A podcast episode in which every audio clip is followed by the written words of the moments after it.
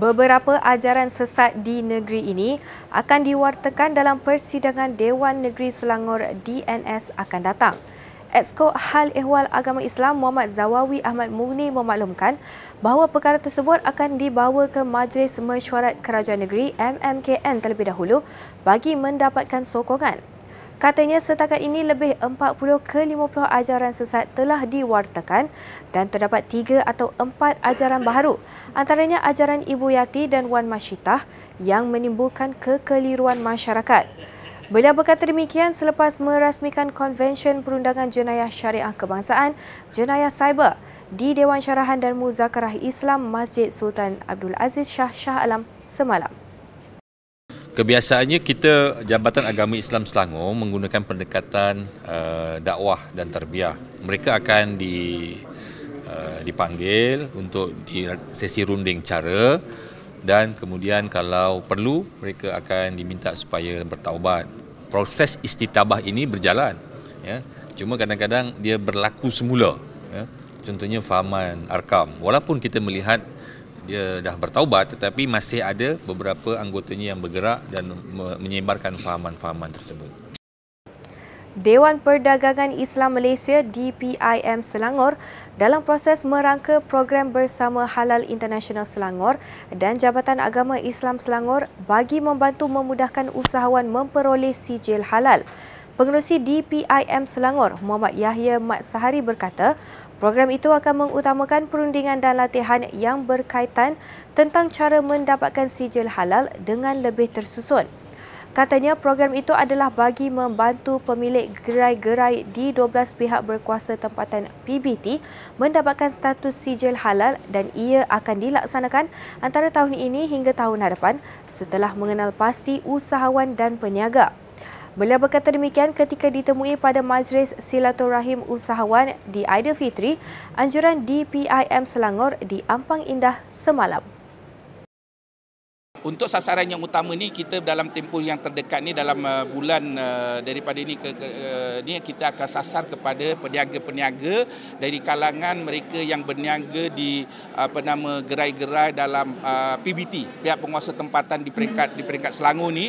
Dia ada 9 ada 12 PBT di negeri Selangor. Kita telah bincang dengan Esko dan Esko akan uh, kita akan buat perundingan yang terakhir dengan pihak uh, apa nama PBT uh, di negeri Selangor. Bagaimana kita nak uh, setiap setiap gerai-gerai di Selangor ini khususnya di bawah PBT mesti mendapat sijil halal. Jabatan Pengurusan Sisa Pepejal dan Pembersihan Awam Majlis Bandaraya Shah Alam MBSA menyediakan kemudahan kios sisa makanan bagi menggalakkan aktiviti pengasingan sisa makanan dari rumah.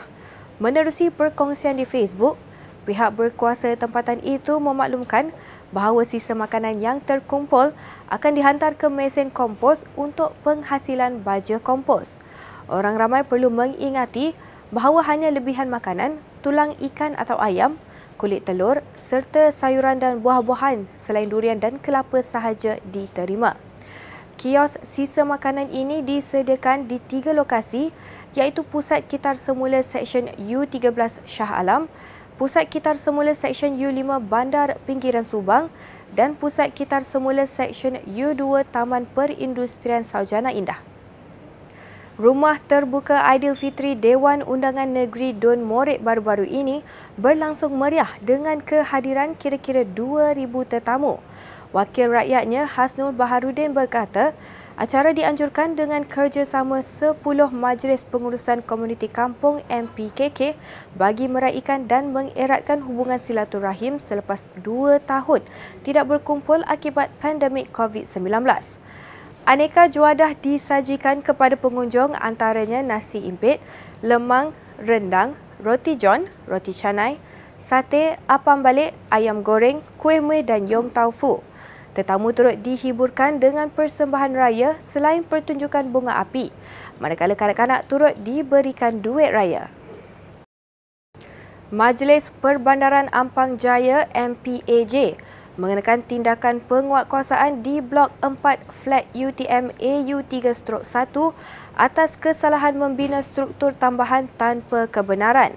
Menerusi perkongsian di Facebook, Pihak berkuasa tempatan itu memaklumkan bahawa tindakan notis dan roboh serta-merta dilaksanakan berdasarkan Akta Jalan, Parit dan Bangunan Akta 133 berikutan tambahan struktur baharu di bahagian tepi dan belakang yang tidak dibenarkan bagi bangunan kediaman bertingkat. Menurut MPAJ, perubahan struktur tersebut perlu dilaksanakan kerana ia menggunakan ruang harta bersama yang bukan hak mutlak pemilik dan sebarang penambahan struktur di luar petak pemilik adalah menjadi kesalahan. Sekian semasa hari ini, teruskan mengikuti perkembangan Selangor menerusi platform digital kami dengan carian media Selangor dan Selangor TV.